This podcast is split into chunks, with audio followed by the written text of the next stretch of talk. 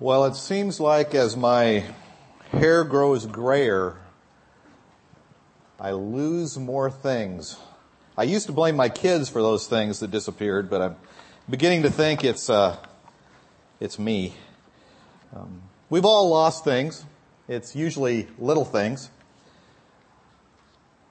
For instance, a few months ago, I tend to go to sporting events and I like to take my binoculars and I had a particular pair of binoculars I really liked and and uh, had used them for years, and I lost them. Couldn't find them. Looked, looked, looked. Never, never did find them. So I got another pair of binoculars. Well, guess what happened about a month ago? I lost those too. And I looked around for them, looked and looked and looked. And the other thing that seems to be happening as I grow older and lose more things is my wife gets better at finding them. All right. And uh, sure enough, I told Denise can't find these things. I guess I'm going to have to buy some new ones and she starts looking around. Well, just so happens she looked in the same place that I'd looked, and guess what? She found him. Now, there's a lot of things that are a lot more important, more serious losses in life than binoculars. And perhaps none as painful as the rejection a young person can inflict upon parents by rejecting them in the most personal of ways. That's the focus of the parable that's at the center of our study this morning. Turn with me to Luke chapter 15 in your Bibles. Luke chapter 15. Having said that, I need to point out that the title of the sermon listed in your bulletin this morning is far too short. It reads a, tale of two sons. Well, the more I studied this passage, the more I wanted to change the title, although this is too long for the bulletin, to the tale of two lost sons, a broken family, and a loving father. Before we dive into this famous parable, most commonly known as the parable of the prodigal son, it's important that we have the context of this story told by our Lord Jesus Christ very clear in our minds. So Luke chapter 15, let's look at verses 1 through 3. Now the tax collectors and sinners were all drawing near to him. And the Pharisees and the scribes grumbled, saying, This man receives sinners and eats with them. So he, Jesus, told them this parable. Notice the tax collectors and the sinners are drawing near to him. Since the beginning of Jesus' public ministry, we're nearing the end of it at this point in Luke, since the beginning of his public ministry, the outcasts of society, the tax collectors and the sinners, the people that we today would be called the unchurched, were drawn to the message of Jesus. While the religious leaders of the day, the Pharisees and the scribes, the people that we would think of as the church people, the leaders in the church even, were offended by his message. So much so that they sought to kill him. And in just a very few months, they would actually do that. Jesus tells three parables in Luke 15. And while the tax collectors and sinners are clearly listening to his parables, each parable Jesus tells is aimed directly at the Pharisees and the scribes. And all three parables picture the joy of God over the repentance of sinners. And in verse 2 that we just read, these Pharisees and scribes say something that is much truer and wiser than they realize when they say, This man receives sinners. This man, this Jesus, receives sinners. It is what he is about. As a matter of fact, seven times in this chapter, the lostness of man is emphasized. Twice in verse 4, once in verses 6, 8, and 9, and then again in verses 24 and 32. The word lost recurs over and over again. A recurring theme throughout all three of these parables is this truth. Man is lost in sin and God seeks and saves sinners. Very simple outline of chapter 15 flows right from the text. Verses 4 through 7, the parable of the lost sheep. Verses 8 to 10, the parable of the lost coin. Verses 11 and 24, 11 through 24, the story of the lost younger son. And then verses 25 to 32, the story of the lost older son. Now, most parables teach one main lesson, and that is the case with the first two parables in Luke 15. Let's take a look at those now. They both depict God as the active agent in the pursuit of sinners.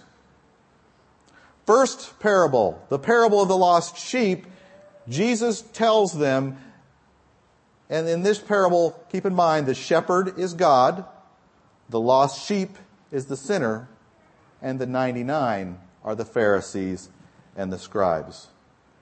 Follow along with me from verse 4. What man of you, having a hundred sheep, if he has lost one of them, does not leave the 99 in the open country and go after the one that is lost until he finds it? And when he has found it, he lays it on his shoulders, rejoicing. And when he comes home, he calls together his friends and his neighbors, saying to them, Rejoice with me, for I have found my sheep that was lost. Just so, I tell you, there will be more joy in heaven over one sinner who repents than over 99 righteous persons who need no repentance. Notice the tenderness of Jesus in verse 5. The shepherd in verse 5 lays the sheep on his shoulders and brings it home. Notice the rejoicing of verses 5 and 6. The shepherd gathers all of his friends and neighbors and has them rejoice with him in the finding of this sheep. I'm reminded of some words that Jesus spoke just a few months before this relative to shepherds and sheep. Turn over to the next gospel, John, the Gospel of John, verse or chapter 10. Gospel of John, verse 10, chapter 10 and verse 11. Jesus says in John 10 verse 11, I am the good shepherd. The good shepherd lays down his life for the sheep. Right there we have the gospel. Jesus lays down his life for the sheep. Go down to verse 14. He says again, I am the good shepherd.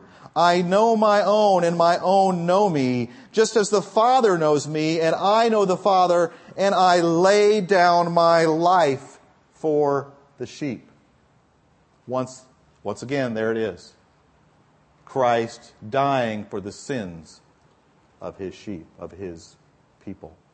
And notice the close identification of Jesus Christ with the Father. He and the Father are one. Back to Luke chapter 15. The point Jesus is making in this parable is God is actively seeking out sinners and bringing them home. Before we leave this parable, however, note verse 7.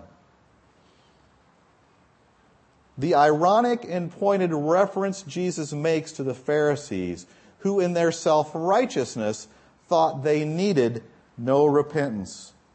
In verse 7, Jesus says, there will be more joy in heaven over one sinner who repents than over 99 righteous persons who need no repentance.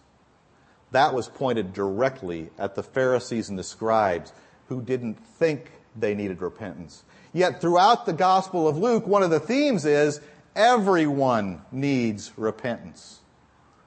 Everyone needs repentance. But they, in their pride, thought they didn't. Now Jesus moves on and tells them the parable of the lost coin. In this parable, the woman represents God and the lost coin is the sinner. Verse 8. Or what woman, having ten silver coins, if she loses one coin, does not light a lamp and sweep the house and seek diligently until she finds it? And when she has found it, she calls together her friends and neighbors saying, Rejoice with me, for I have found the coin that I had lost. Just so I tell you, there is joy before the angels of God over one sinner who repents. Now the loss of even one coin, which represented a full day's wage, was a serious matter for a poor woman in this time. And the emphasis in this parable is on the fact that she diligently searched for it and then rejoiced with her friends and neighbors upon finding it. The point here again is on God actively and diligently seeking out lost sinners. Well, that brings us to our central passage for the morning. The story told by Jesus is one of the longest of his parables. It is also more complex with a number of points being made. It's a story of selfishness rooted in idolatry on the part of both sons. It is the story of a betrayal, but it's also the story of a loving, welcoming, and forgiving father. It's the story of repentance. It's a story of forgiveness. It's a story of celebration. And it's a story that at the very end leaves us hanging without a conclusion. In this parable, the younger son represents the tax collectors and sinners. The older son represents the Pharisees and scribes, and the father represents God. The full story runs from verse 11 to 32, but it can be broken down into two parts. Verses 11 to 24 deals with the younger son. Verses 25 to 32 deals with the older son. Let's learn about the younger son, starting in verse 11. And Jesus said, There was a man who had two sons, and the younger of them said to his father, Father, Give me the share of property that is coming to me. And he divided his property between them. Not many days later, the younger son gathered all he had and took a journey into a far country. This younger son wants his inheritance now. Now, for a Jewish father and his two sons, the older son would get double portion of the inheritance. So the younger son would get one third and the older son two thirds. But when would you normally get that inheritance? While the father's alive? No. Usually you don't get the inheritance until the father's dead. Now, in effect, what this younger son is saying is, I wish you were dead. I want my money now not later. Matter of fact, Luke uses an interesting word for property here. There's a perfectly good word in the Greek for property, but he uses the word bios, okay, the word we get biology from. It means life.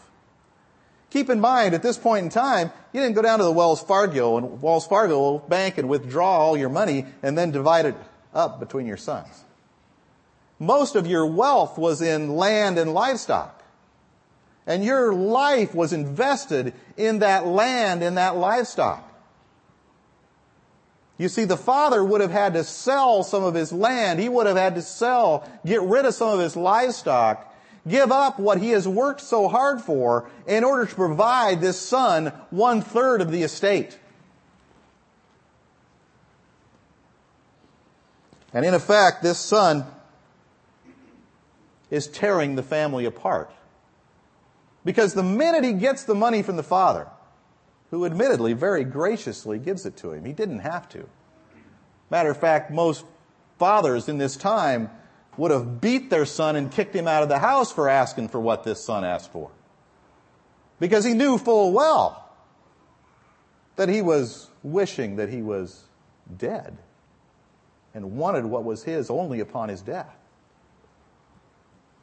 So the father divided his estate. So I ask you, what is tearing this family apart at this point in time? Because the younger son, he's not just asking for money, he's taking the money and he's leaving the family. He's taking off. He's gone. What's tearing this family apart? What does the younger son really want? He wants the father's money more than he wants a relationship with his father. The younger son is willing to destroy his relationship with his father in order to get what he wants. This is idolatry. This younger son is worshiping the stuff. He doesn't love his father. He is in effect saying, give me mine and I'm out of here.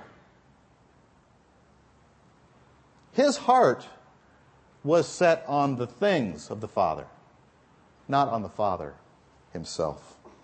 He loved the money and all the pleasures derived from it. He did not love his father.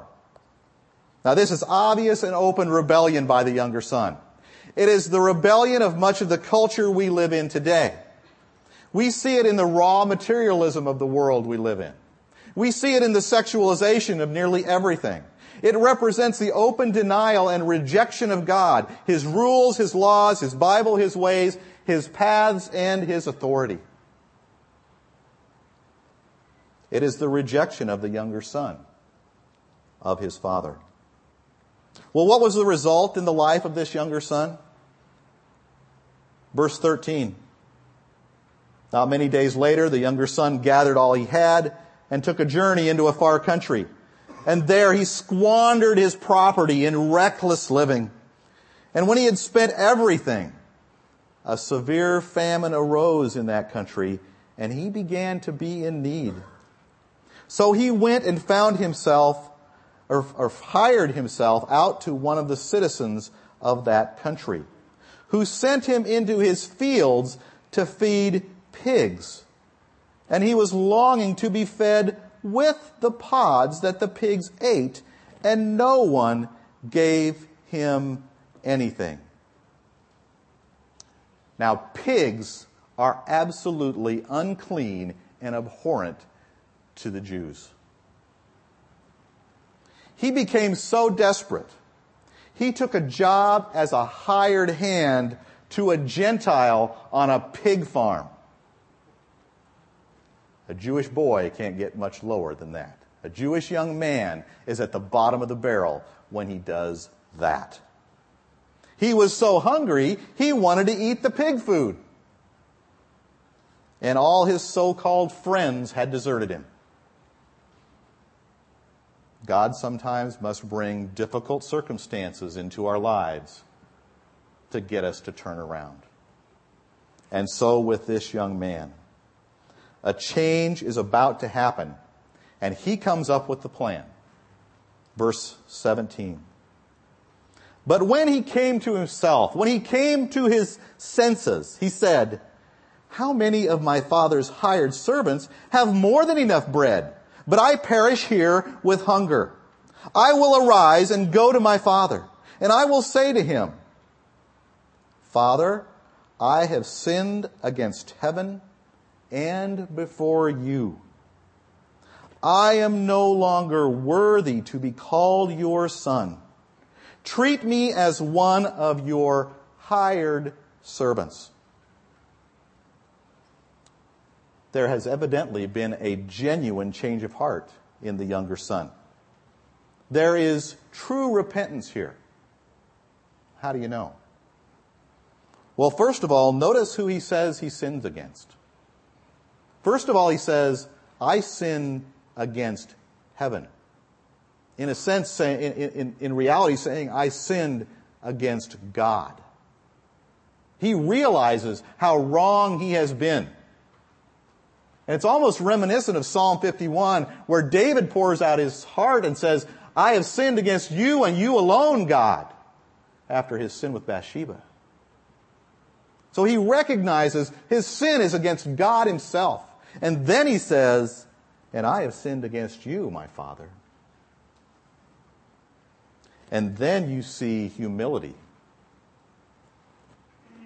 I am no longer worthy to be called your son. And not only that, his plan has him going back as a hired servant. He's not going back begging to be restored to his son. Matter of fact, he's not even going back begging to be a slave of his father. Because if he were a slave, his father would actually give him a bed to sleep in and food to eat. But he's going back as a hired servant. He's in essence a day laborer. He's going to go and work for money. Evidently his intention is to pay back his father. There's genuine repentance here. You can almost hear him rehearsing the lines he's going to say to his father when he meets him and going over and over them again to make sure he says it just right so his father will accept him back even in this limited role. Well, then the day arrives when he decides to head home. Verse 20. And he arose and came to his father. Notice it doesn't say, Jesus doesn't say, he arose and went to his village, or he arose and went to his home. No. He arose and went to his father, to the one he has offended and humiliated and embarrassed. He came to his father. But uh, while he was still a long ways off, his father saw him and felt compassion and ran and embraced him and kissed him.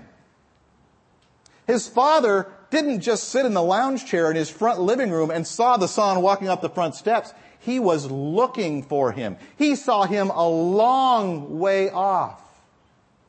There was an expectation and hope on the father that this younger son would return. And then he ran.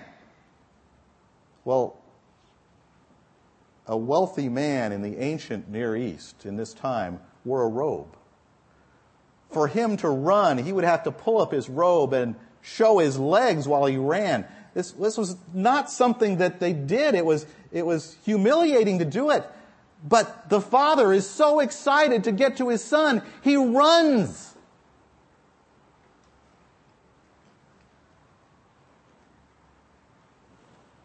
Verse 21, the younger son starts his speech. The son said to him, Father, I have sinned against heaven and before you. I am no longer worthy to be called your son. But before he can get another word out, the father interrupts him. He stops him right there. But the father said to his servants, Bring quickly the best robe and put it on him, and put a ring on his hand and shoes on his feet in essence, welcome him back to the family as a son with full rights and privileges. The best robe was a sign of honor. The ring was a sign of authority. Sandals or shoes is a sign of a freedman, not of a slave, not of a hired servant. The father is restoring this son to a place of privilege in the family.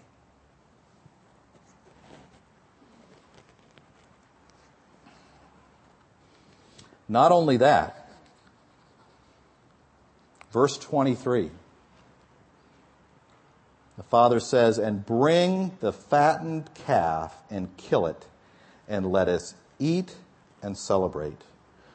For this my son was dead and is alive again. He was lost and is found, and they began to celebrate. Now, in the ancient Near East, meat was a delicacy. You did not eat it every day. It was a rare occasion. It was a special occasion. And not only is the father going to provide meat for this celebration, he is going to take his prized animal. He's going to take the best calf on the ranch and he's going to kill it for dinner. This is the ultimate celebration. They would keep the fattened calf for years, waiting for such a special time as this. And the father does not hesitate one little bit. This is probably the greatest celebration the father has ever put on. His younger son, who was dead to him, is alive. The son who was lost to him is found. Now, for any of us who have had a child who is estranged from us as fathers or mothers or the family, or even for those of us, like myself, who have had one of our children leave the faith, I can think of no greater joy in our hearts if that one would return. This has to be a highlight time in the life of this father. This is a mountaintop experience for him his son is back. Well, the parable could end right here. And it would be consistent with the first two parables if it did. With a focus on the fact that man is lost in sin and God seeks and saves sinners. But Jesus has more to say. And he's going to say it directly to the scribes and Pharisees through the parable, through the tale of the older son.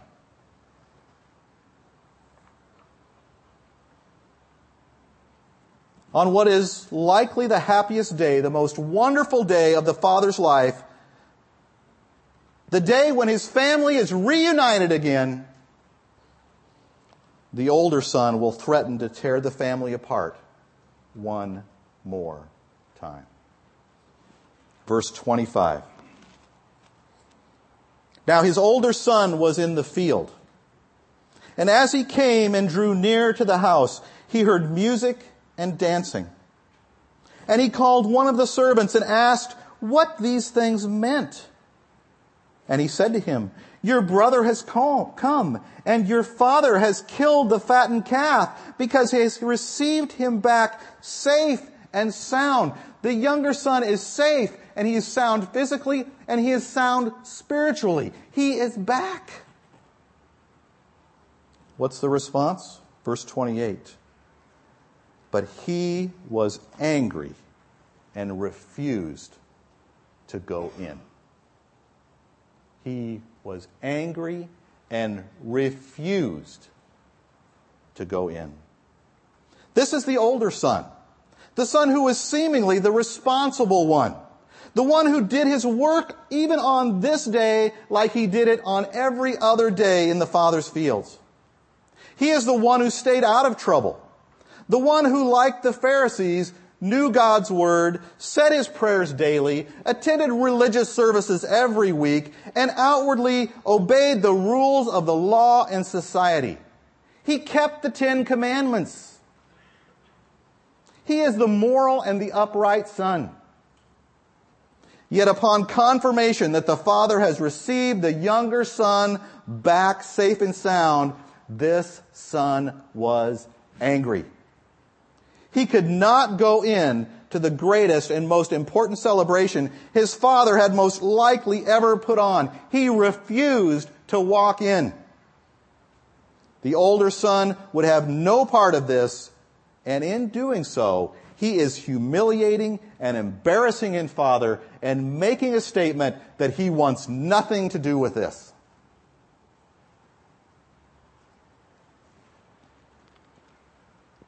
Matter of fact, at the end of verse 28, the father comes out and entreats him. He pleads with him. He begs him to come into the celebration, to be part of the celebration.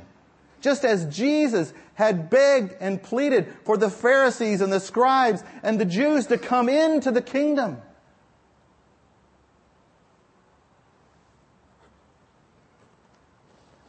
But in verse 29, the older son can't hold it back any longer. in response to his father's entreaties, he said, Look, these many years I have served you, or I have slaved for you, is the Greek word. And I never disobeyed your command. Yet you never gave me a young goat that I might celebrate with my friends.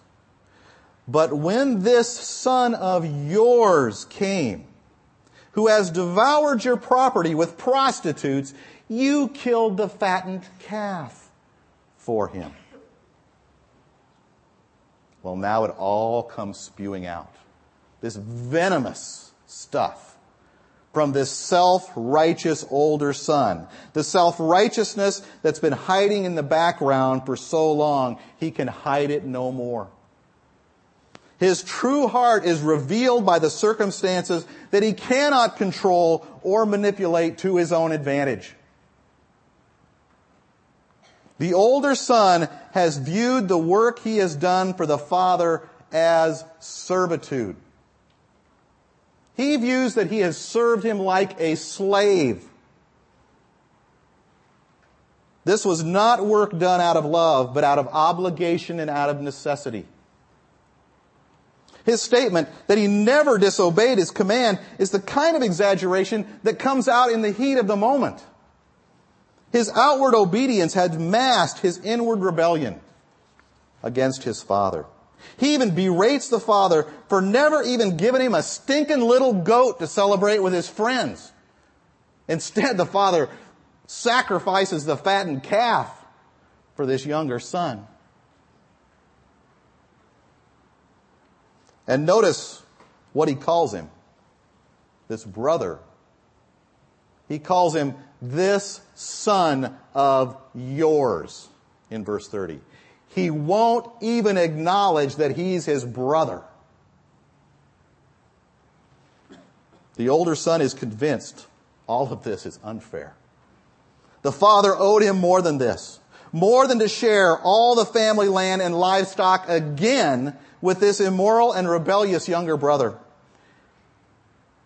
The older son earned better than this from his father, didn't he? So I ask you, what is tearing this family apart now? What does the older son want? Well, he wants the younger son out of the family. He doesn't want to share the things of the father with the younger son. And he wants all of that more than he wants a relationship with his father. The older son is willing to destroy that relationship with his father in order to get what he wants or at least to risk that he will get what he wants. This is idolatry too. But this is a more difficult kind of idolatry to see. It masquerades as faithfulness. But this older son idolatry, it wants the blessings that come from the Father without the relationship of the Father. This older son idolatry loves the things of the Father, but not the Father himself. It is clear the older son was obeying just to get the things of his father. He did not love the Father. He did not want what the Father wanted. He did not love the things that the Father loved. Notice how the Father responds. Verse 31. And he said to him, Son, you are always with me, and all that is mine is yours. It was fitting to celebrate and be glad, for this your brother was dead and is alive. He was lost and is found. Notice, the father is not going to budge one bit on how this celebration upon the return of the younger son, this son who was lost and is now found, this son who was dead and now alive. The father is not going to budge one bit that this was a fitting and right and proper celebration and I have done the right thing here. But at the same time, he leaves open the invitation to his older son to come and join the celebration.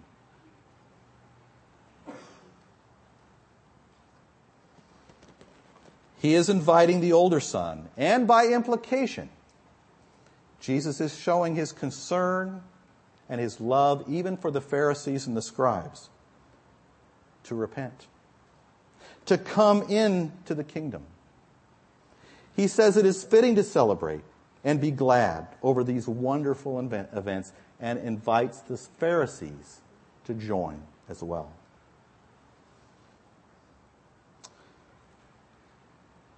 Now, whether we fit the characteristics of the younger son or the older son, overall the message is the same. We are lost. You and I are lost sinners, and God seeks to save sinners. But lest we be deceived, we might be in the same situation as the older brother. Let us not forget our sinful hearts are deceitful and desperately wicked. The last couple weeks, Pastor Pat has been teaching on the de-Christianization of Christianity. The biggest dangers, points one and two, that he pointed out for us, is moralism and legalism.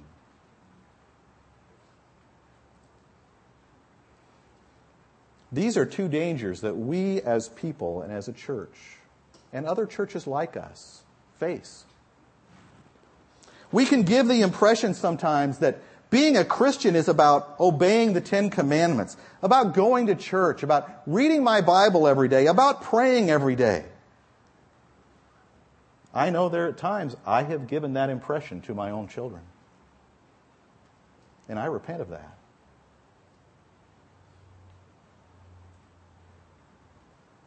Now, these things can be good things. But they are only good things if they flow out of a love of and a worship of and a passion for our Lord Jesus Christ. Because of His righteous life and death to pay the penalty for our sins. We must see Him as glorious. We must see Him as beautiful. We must love Him. We are called to love, trust, and depend upon Him and on nothing else, as our reading from Mark 8 talked about this morning. In this parable, Jesus calls on Pharisees to give up their moralism and their legalism and come to God alone for their righteousness. Let's look at an example of one who did just that. And the words as he uses to describe it. Turn with me in your Bibles to Philippians chapter 3. Philippians chapter 3. If you know where Philippians is, that's fine, go there. If you don't know where Philippians is, that's fine, just listen. Philippians chapter 3. In Philippians chapter 3, Paul is warning the Philippian church about trusting in their own works to get them to heaven, to make them acceptable before God. And he's telling them that his qualifications, Paul's qualifications, would certainly make it if anybody's could. If Paul could put his qualifications, his good deeds, his accomplishments, his position on a balance and scale it out with his, with his sin, he his good works would outweigh his sin if anybody could do it. But his point is, nobody can. Starting in verse 5, he lists off his qualifications as a Pharisee. Philippians 3 verse 5, Paul says, I was circumcised on the eighth day of the people of Israel, of the tribe of Benjamin, a Hebrew of Hebrews, as to the law of Pharisee, as to zeal, a persecutor of the church. As to righteousness under the law, blameless. If anybody's works would be acceptable before God, Paul says it would be mine.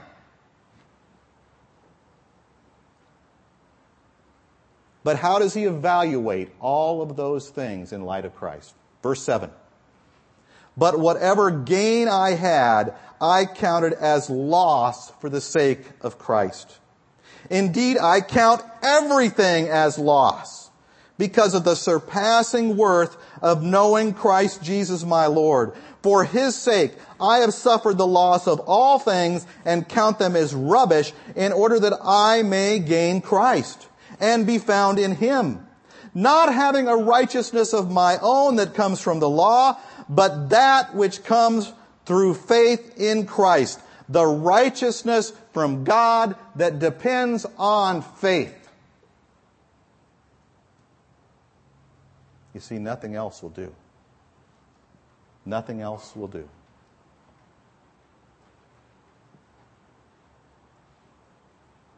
We have to be so careful not to build our lives and not to communicate that Christianity, that following Christ is about the things of God. Because it's not about the things of God. It's not about keeping the Ten Commandments. It's not about coming to Omaha Bible Church every week. It's not even about going to care group every other week or about reading our Bibles every day. And there's nothing wrong with those things, but they have to be based upon a trust and a dependence and a love of Jesus Christ. Because apart from that, we're just Pharisees. We're just Pharisees and scribes, looking down on the tax gatherers and the sinners.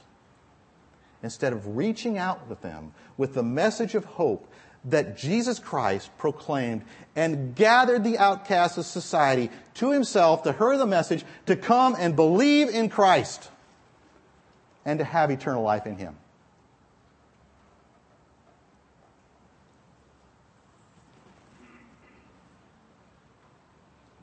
We don't want to be Pharisees. We don't want to be scribes. We want to realize that we serve a God who seeks and saves those who are lost, his children whom he has called. Let us pray.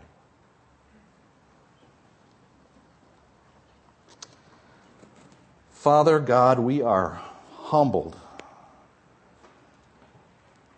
by the compassion of your Son, Jesus Christ. To take the time, even in his earthly ministry, to portray in such wonderful moral lessons, in parables before the Pharisees and the scribes, the error of their ways, and what the solution to their problem is. For they, like we, Father, need to see themselves as sinners, as wretched sinners, unworthy to be in your presence, unworthy to have eternal life, unworthy to have a relationship with you. But Father, I pray we would count all those earthly things, those things we want to trust in, those things we want to take pride in, those things we want to stake our claim on as rubbish, as garbage. In light of knowing Christ, in order to gain Christ, in order to be found in Christ. In the name of our Lord and Savior, Jesus Christ, I pray. Amen.